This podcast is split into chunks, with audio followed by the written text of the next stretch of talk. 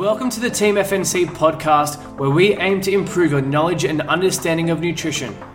So, today we're going to be talking about small goals. So, it's great to set big goals, but it's important to know how to break those down into um, smaller goals because setting and achieving small goals can lead to greater self confidence and actually increase motivation to continue on your health and fitness journey, no matter what it may be. Uh, and we've all heard of SMART goals, but this acronym is actually for small. So the S stands for self selected, and that is your own realistic goals. So you make the decision on what your goal may be and this actual specific behavior. The M is measurable, so you want to make sure that you can track the progress and how consistently you're practicing this new behavior. The A is for actionable, so making an action plan um, on how you plan on practicing this behavior. The first L is linked to life, so it matches your strengths and your lifestyle.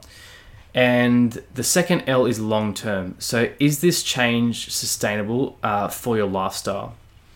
Um, a little bit of an example. So, say if you had a goal of fat loss and you wanted to start adding protein at every meal, which is one of the things that we recommend uh, to our clients. But at the moment, you currently don't have any protein at, say, breakfast. So you might break the goal of fat loss into protein at every meal, then even smaller into having a high protein breakfast that's under 500 calories. So that would be your own realistic choice. Then, for the measurable part, so you're tracking progress, you might keep a food journal and a habit checklist and tick off each day that you've done that habit on, say, your habit checklist or scorecard. The A, so actionable, so making an action plan. You might create three or four examples of breakfast options that help you hit 30 grams of protein, but stay under 500 calories, but making sure you're including foods that you enjoy. The first L, you know, link to life. So making sure it matches your strengths and lifestyle. You may have a personal strength of planning, um, but making sure that it also fits into your lifestyle by making um, foods that you enjoy. And example, if you have one meal at a cafe every Thursday, um, and you know, making sure that actually fits into the the person that you are, and not trying to cram in choices that have no link to your personal strengths and lifestyle. And the last one is the second L long term.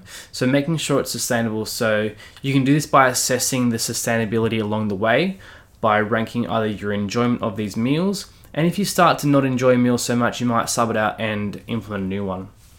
Um, so, like I mentioned before, these small regular wins they can lead to greater development of self-efficacy as well.